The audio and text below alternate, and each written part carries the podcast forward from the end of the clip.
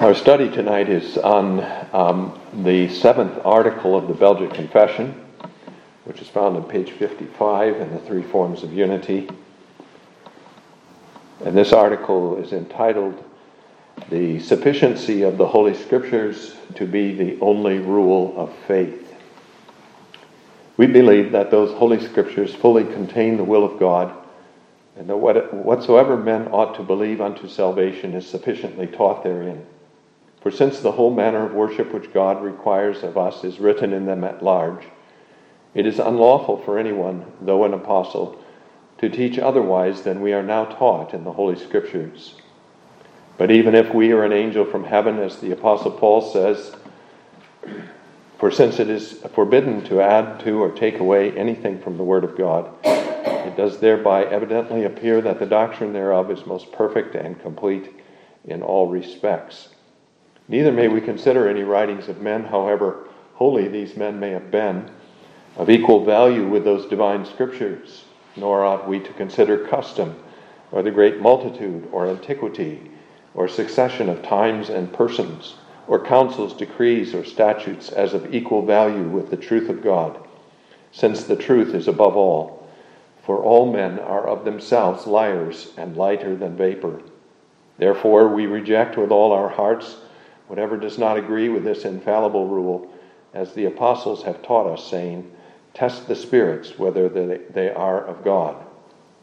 Likewise, if anyone comes to you and does not bring this doctrine, do not receive him into your house. Uh, brothers and sisters in our Lord Jesus Christ, we've talked about the inspiration of the Scriptures, we've talked about the canon of the Scriptures. We've talked about the authority of the Scriptures. And in this final article of the Belgian Confession on the doctrine of the Scriptures, we talk about the sufficiency of the Scriptures. And of course, that article very obviously divides into two parts. The first is part of the article, the first paragraph of the article deals with the sufficiency of the Scriptures and in what particular areas the Scriptures are sufficient. And the second part of the article uh, teaches us that no uh, product of men's minds can ever be considered as of equal value with these holy and divine scriptures. So that's how we're going to divide our discussion tonight, also. And uh, we begin, therefore, with the idea of the inspiration or the sufficiency of the scriptures. Now, notice in the very uh, uh, beginning of the article, the uh, confession mentions three areas in which the scriptures are sufficient. They fully contain the will of God. That's the first.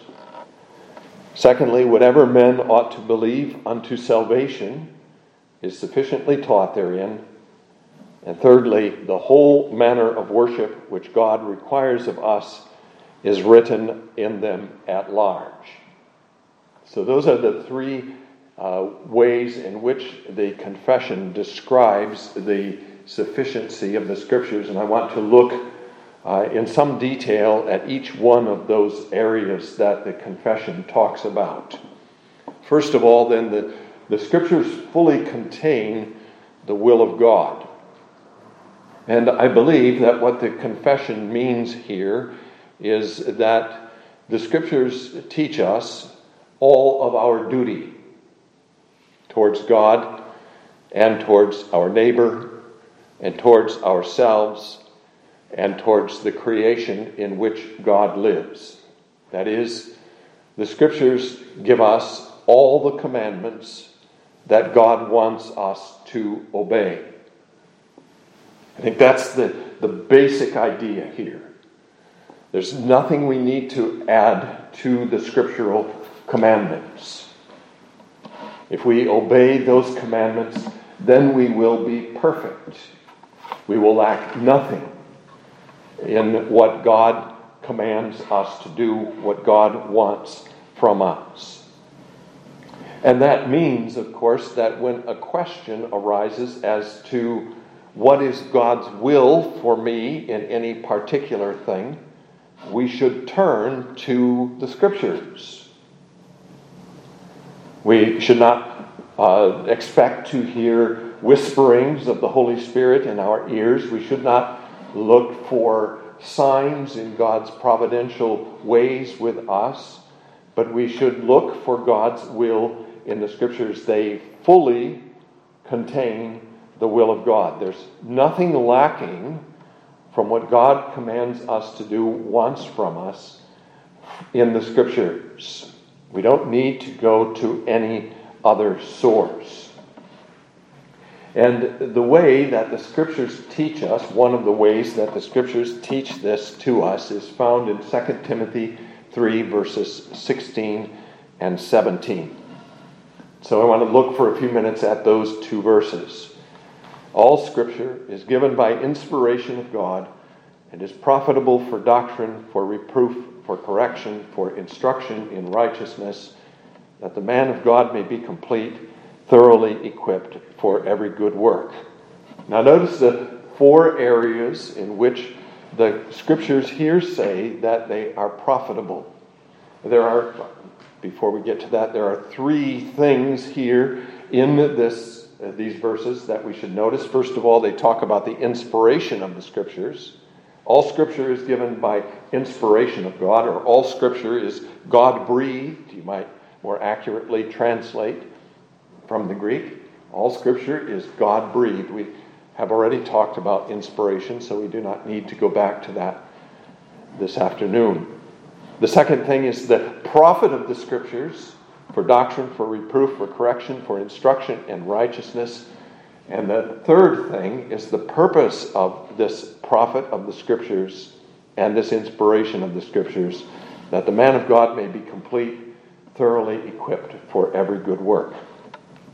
So, first, let's pay some attention to those four terms that describe the profitability of the scriptures for doctrine, for reproof, for correction, for instruction in righteousness.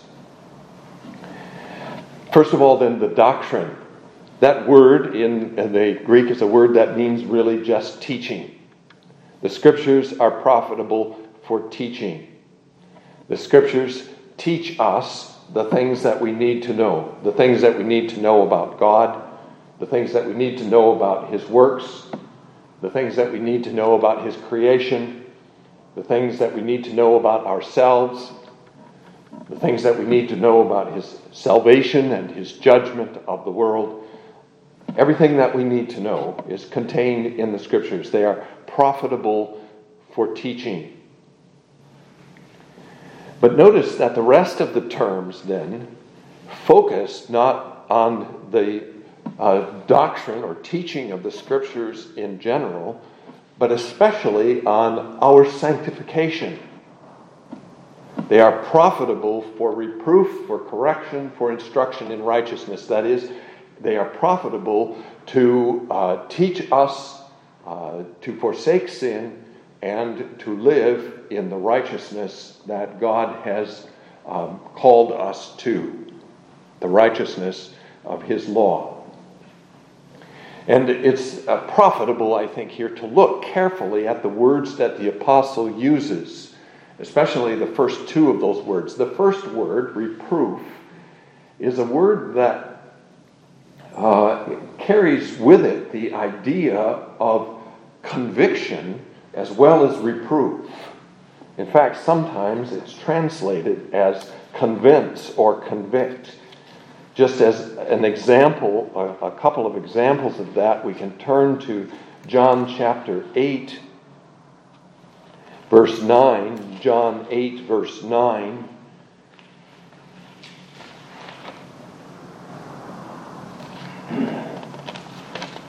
where our Lord Jesus Christ is talking.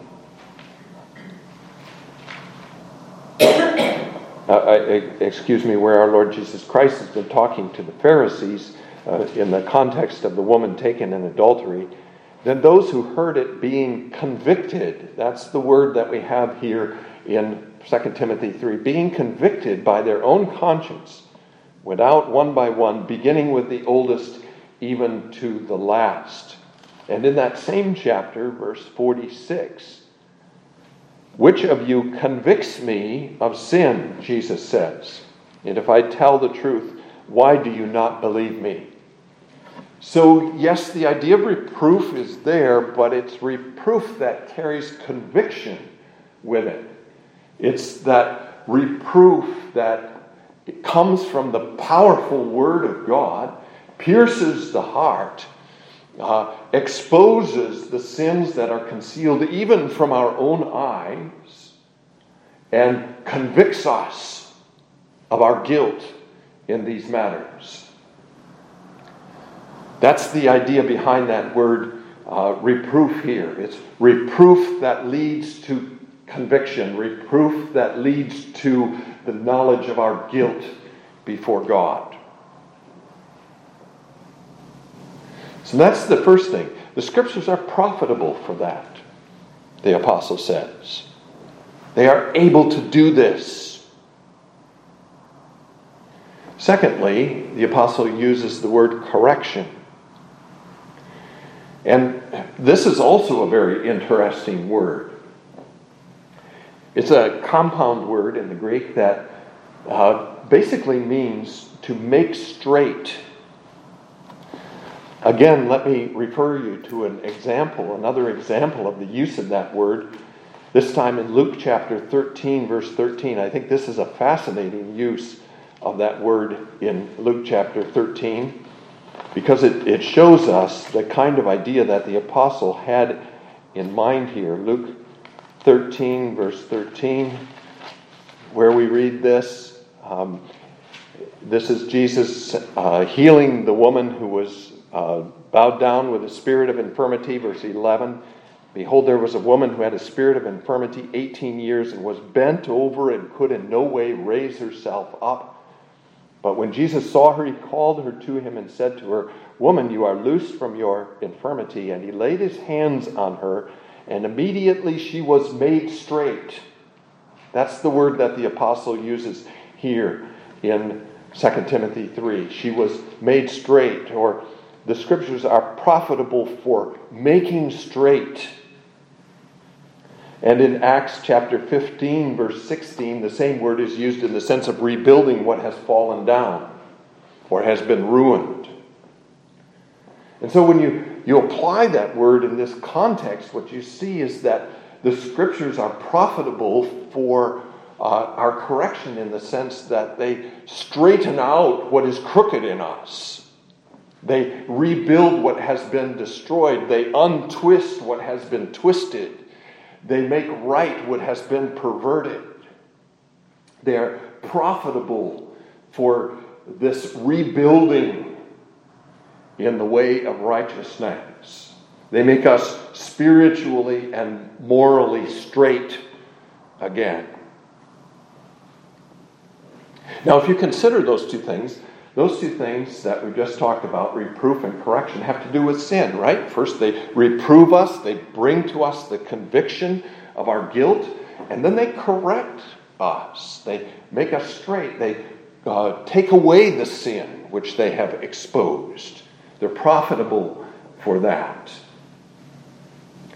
But in order to be complete, we need also to understand and to walk in that righteousness which God desires of us. And that's the third term here for instruction in righteousness.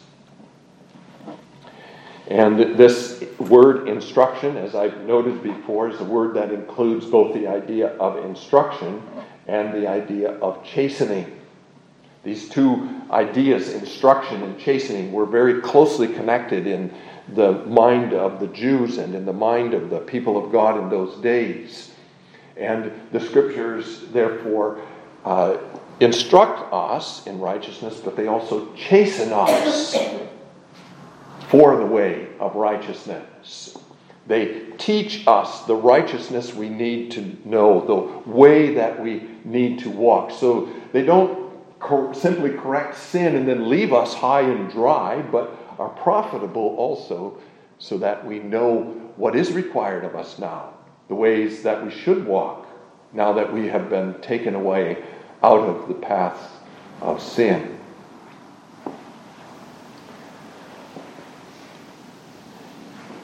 So that's the, the, um, the thing that the apostle uh, addresses, first of all, the profit of the scriptures. And you say, well, he doesn't say anything there about sufficiency. He says they're profitable for those things, but he doesn't say that they are sufficient for those things.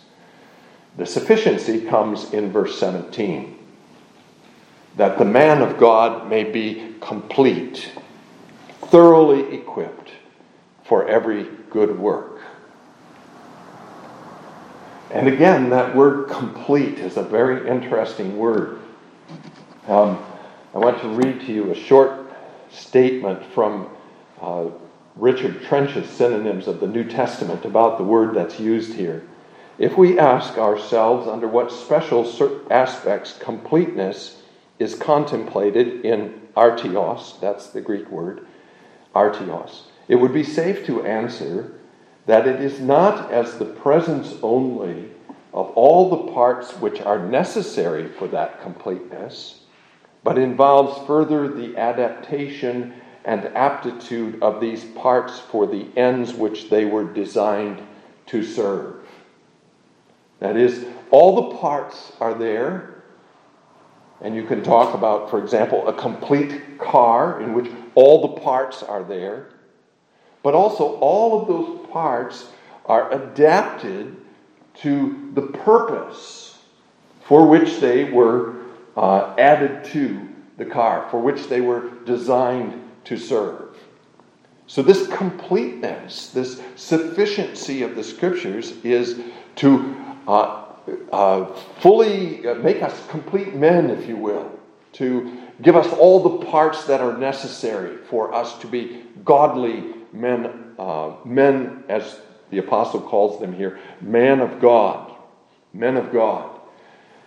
He the scriptures are sufficient for that. They are able to make us complete, mature, perfect, lacking nothing that is necessary. And to have every part then in us adapted to the purpose of walking in the righteousness to which God calls us. Walking to His glory, living to Him here in the world. And then the, he not only says that, that the man of God may be complete, but that he may be thoroughly equipped for every good work. We are lacking if we have become conformed to the scriptures, as we will be when God has finished his work of redemption. We will be completely, thoroughly equipped for doing every good work that God requires of us for obeying every single one of His commandments. We will lack nothing at all which is necessary for knowing and doing the will of God. Now, we should notice, I think, then, that as we're looking at this passage, that this sufficiency is not only to teach us, then, the will of God, but is also a sufficiency to equip us fully for doing it. The scriptures are powerful in that respect. They enlighten the mind, yes, they add to us the knowledge that we are lacking, that we need to know, but they also change us.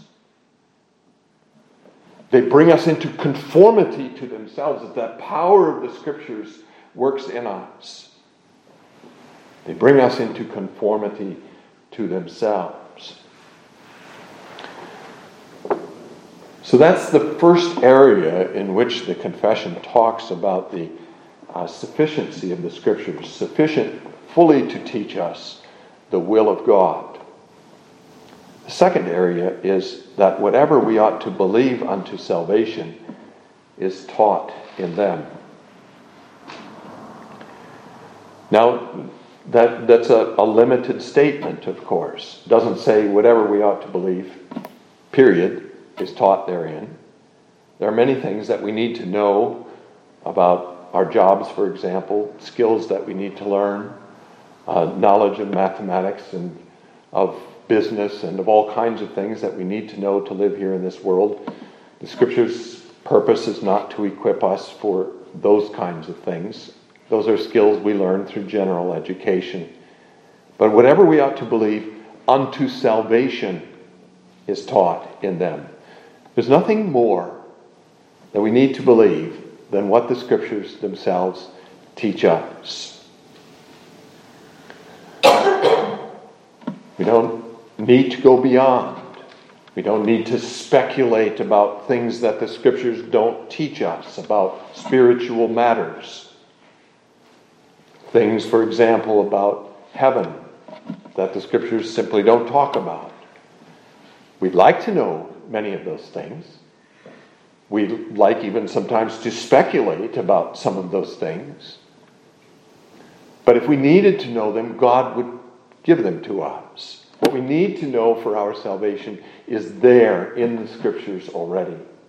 Nothing's lacking in that regard, also. So, in order to be saved, we go to the scriptures. We look into the scriptures. What is God teaching us? And we don't try to reduce what God is teaching us to a bare minimum.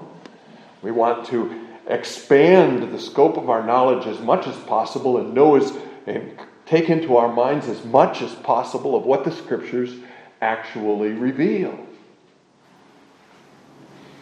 We don't want to say, well, I can safely ignore the genealogies of the scriptures because they're just not important, or I can safely ignore the ceremonial laws that are found in Leviticus because they're just not important, or they were for the people of God in the Old Testament. No, we want to get as much knowledge as we can. We understand that God has given us the scriptures in order that we may have as full and complete a knowledge as is necessary for our salvation. And as we absorb this knowledge, as we take it into ourselves, as we study the scriptures more and more deeply, our salvation is enriched. Our knowledge of God becomes more completely complete. We admire and adore and praise Him more and more fully for His greatness, His wisdom, His righteousness, truth, and mercy, and all that belongs to Him. We come into closer fellowship with our Savior, Jesus Christ.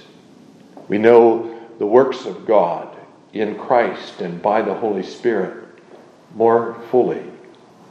We take hold more firmly on His promises and on His purposes Again, 2 Timothy 3 uh, gives us uh, good insight here, verse 15 this time, where Paul says to Timothy, From childhood you have known the Holy Scriptures, which are able to make you wise for salvation through faith, which is in Christ Jesus. The Scriptures make us wise for salvation. And again, of course, it's not just that they teach us the way of salvation, but that the scriptures, as the Word of God, are powerful, working that salvation in us, perfecting and completing that salvation in us, especially as we study them and take hold of them more fully. So that's the second area in which they are sufficient. They teach us everything we ought to believe unto salvation. The third way in which they are sufficient is that they teach us the whole manner of worship which God requires of us. Now the question here is of course what do does the confession mean by worship? We could take that word worship as a synonym for a life of service to God. I don't think that's what the confession has in mind because that's really covered in the first point, fully containing the will of God. We could take it as uh, describing uh, the scriptures as sufficient for teaching us uh, the means by which we ought to worship God privately and in our families. Uh, and that's possible and perhaps meant here as well. But I think what the confession has in mind specifically is public worship, the worship of God's church. They teach us the whole manner of worship that God requires of us. And I think what the confession is doing here is, is setting its sights on the practices of the Roman Catholic Church in worship. The Roman Catholic Church had made many additions to worship over the centuries. And they had uh, so uh, added to the worship of God in His church that the true worship of God was wholly corrupted, and what little remained of the truth of the Scriptures in worship was buried under the weight of custom and tradition which the Roman Catholic Church was practicing. So there were bowings and kissings and um, robes and miters and um, all kinds of ceremonies, burning of candles, and all these additions to the worship of God, which had nothing to do with the scriptures themselves, which didn't come from the scriptures. In fact, some of them are emphatically rejected by the scriptures. And all of this centered, of course, in the Mass, which our catechism calls an accursed idolatry, because there is a bowing down in the Mass to the bread and wine of the Lord's Supper, as if they were the very Christ Himself. The confession is targeting that and says to us basically the scriptures teach us everything that we need to do in the worship of God. Nothing is lacking. God tells us there in the scriptures all that He wants us to do in worship. And we do not need to go beyond it, and we should not go beyond it. God rejects, in fact, every offering that we bring that is from our own minds and from our own hands rather than according to His Word. We call this the regulative principle of worship. The confession not only makes reference to it here, but also uh, mentions it again, describes it a little more fully in Article 32, the order and discipline of the church, where it says this about the middle of that article we reject all human inventions and all laws which man would introduce into the worship of God, therefore, thereby to bind and compel the conscience in any manner whatever. We reject all human inventions and human laws introduced into the worship of God. In other words, what the confession is saying is learn your worship of God from His Word. Go to His Word. Find out from His Word what kinds of sacrifices He wants from you. Let Him teach you what is acceptable to Him. Do those things. That's the whole manner of worship that He requires of you. Don't go beyond those things, don't add to them. You don't need to. You must not. There are many different places in the scriptures where this principle, I think, is evident, but there's one uh, verse particularly which I want to point out, and that's Colossians 2, verse 23, where Paul says, the, says this about the commandments and doctrines of men.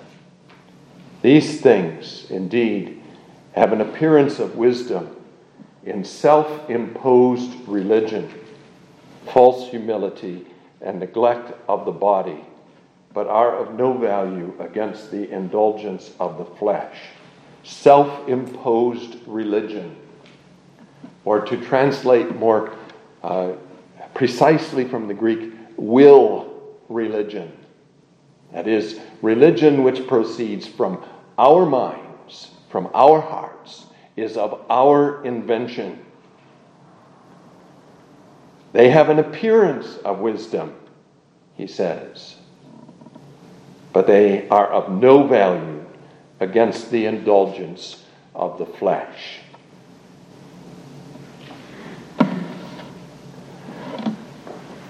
The, the confession sum- summarizes all this at the very end of the article, or at the very end of that paragraph, rather, when it says, The doctrine thereof is most perfect and complete in all respects. That is the doctrine which teaches us the will of God, the doctrine which teaches us the way of salvation, the doctrine which teaches us the whole manner of worship.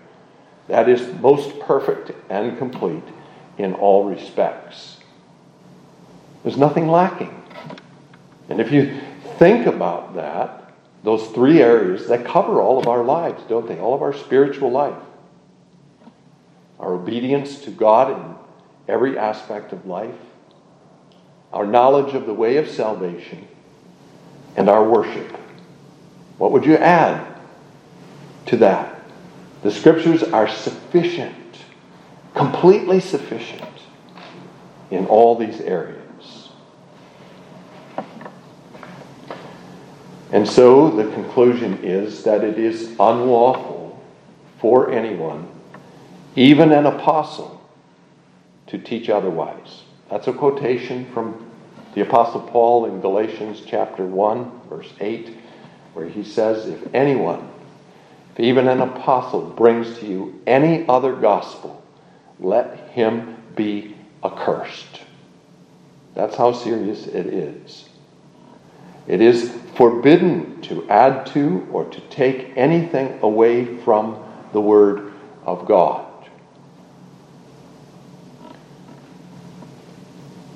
And that is because teaching anything contrary to that Word, adding to or subtracting from that Word, are presumption and an endangering of our own souls and the souls of men whom we may teach.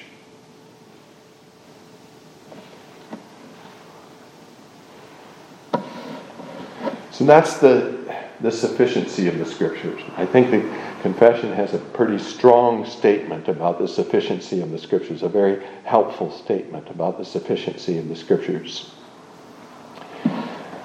But now we uh, turn to the second paragraph, and where the, the confession says basically nothing that men produce may be considered as of equal value with these scriptures. But notice how it gives us a long list then of things which men produce.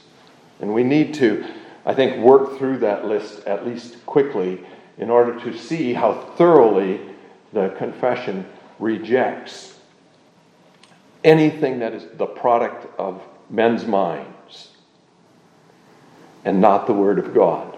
It mentions, first of all, writings. We may not consider any writings of men, however holy these men may have been, of equal value with those divine scriptures. There are many, many saints of the New Testament, especially, of course, who have written about the Word of God, and many have written very valuable things, very helpful and useful things about the Word of God. We can learn a great deal about them.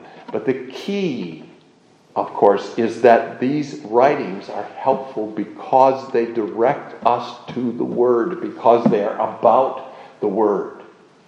The commentaries and the theologies and the histories, the uh, discussions of biblical history and so on. These are all designed, and, and Christians have been engaged in this for centuries, of course, studying the Word writing about the Word, enlightening us with regard to the Word, always bringing us back to the Word. And therefore, they're not of equal value with the Word. They're secondary to the Word. Useful to us, we ought to pay attention to them, but not of equal value with the Word.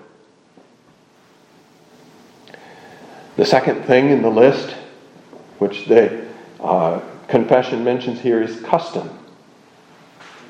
And I think here again, the confession is taking direct aim at the Roman Catholic Church, which had so many traditions, so many customs, and so many customs, in fact, and traditions in its teaching as well as in its worship practice, that the gospel was buried under the weight of these uh, problems. It was not only false teaching, but the sheer weight and number of the traditions and customs had totally concealed the gospel from the people of God. They had, in fact, taken their custom and tradition and set it on a level with the scriptures themselves and told the people of God, just follow the customs and the traditions of the church and everything will be all right. They exalted their customs and traditions to the level of the scriptures, at least. But we ought to recognize that we have the same tendency often. People get very attached to their own traditions, to their own particular ways of doing things.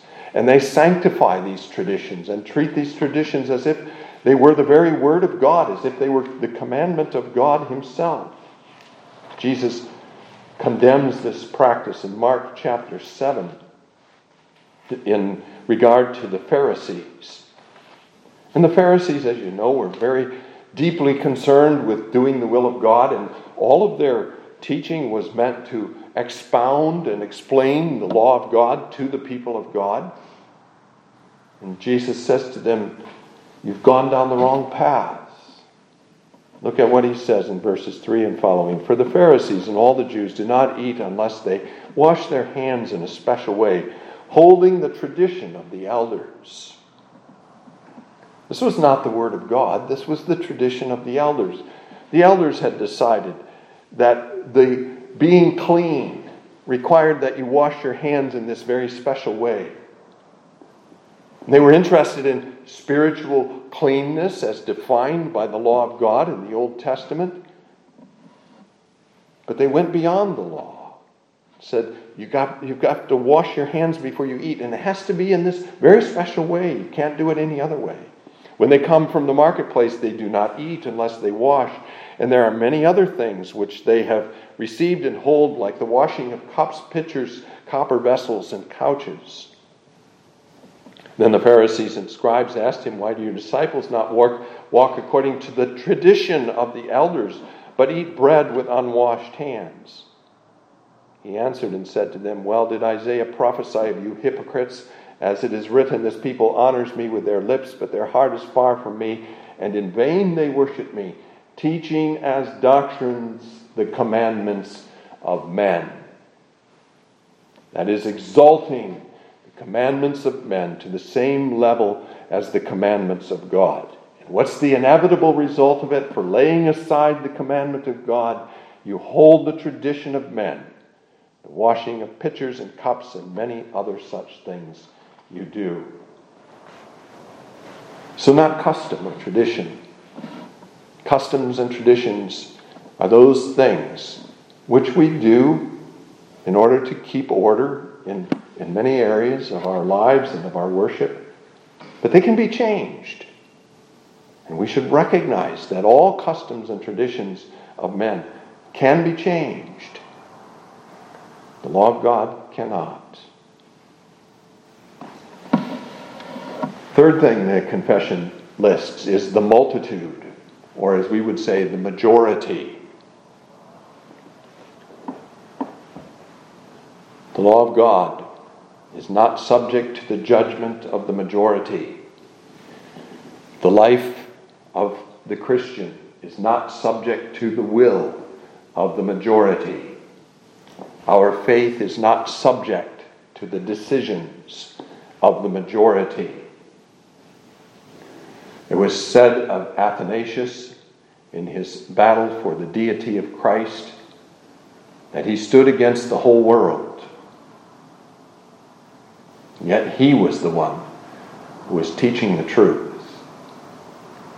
Luther was asked at the council at the Diet of Worms why he, a simple monk, thought that he could stand alone against the authority of the church, against all those eminent men who were gathered there at that council, the, the uh, cardinals and the king himself, and um, uh, prelates and theologians of the Catholic Church and against even the tradition and authority of the church. How do you think that you, as a single man, can stand against all this, that you even ought to question what the church has decided? And his answer was, My conscience is bound by the Word of God, not by the decisions and teachings of men.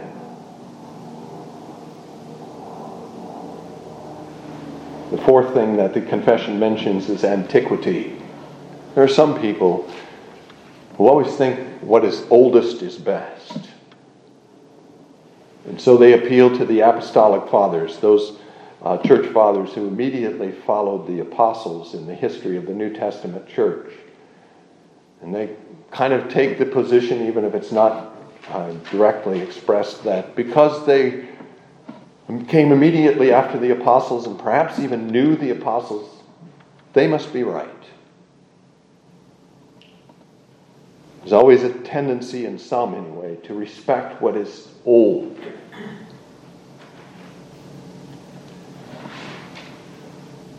What is old cannot take precedence over what the scriptures teach. The fifth thing that the confession mentions is succession of times and persons. And notice again how the confession has the Roman Catholic Church directly in its sights. It's talking here about papal succession it's talking here about that claim of the popes to be able to trace their authority all the way back to the Apostle Peter himself and say that their authority is the, is the authority of the Apostle Peter, that they are the vicars of Christ on earth, uh, to his church on earth, that they can speak with authority for the whole church of God and all must obey them. not succession of times and persons. Nothing may stand above the Scriptures, all must be subject to them. And finally, not the councils, decrees, and statutes of men. That is not the authoritative proclamations of the church. And here we may come to our confessions themselves we pay close attention to what our confessions have to say. These are uh, confessions that have been accepted by Reformed churches for hundreds of years now. They are authoritative proclamations of what the church believes.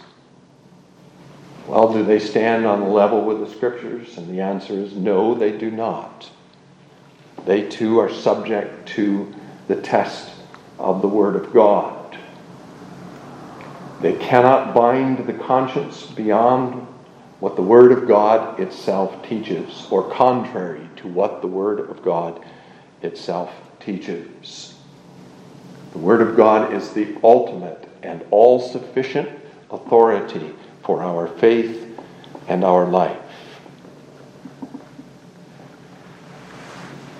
Notice then a few more parts of this paragraph We may not consider any of these products of the minds of men as of equal value with the truth of God, since the truth is above all. The scriptures are the truth, they are above all, above all the products of the minds of men. So that's first. Why do we accept only the scriptures as ultimate authority? Because the truth is above all. Secondly, we accept the scriptures as ultimate authority because all men are of themselves lighter, liars and lighter than vapor. Even the most honest and trustworthy of men make mistakes, fall into false teaching, guide us incorrectly. None of us, not one man, is 100% trustworthy, no matter how worthy, no matter how careful he may be. No, no man can be 100% trusted. Only the Word of God deserves that kind of trust from us. Only the Word of God is sufficient to establish what we need to know, how we need to live, and how we need to worship God. And so, whenever we encounter the teachings of men, the Apostle John says, Test the spirits. 1 John 4, verse 1, whether they are from God. The scriptures stand alone. They stand alone because they are the Word of God, the ultimate authority. What God has given to teach us everything that is necessary for us in our service to Him and for our salvation. They are a wonderful gift of God to us, to be highly valued by us, because in them, and only in them, we behold the face of Jesus Christ Himself. And in beholding the face of our Lord Jesus Christ, are changed from glory to glory, even as by the Spirit of the Lord. May God bless His word.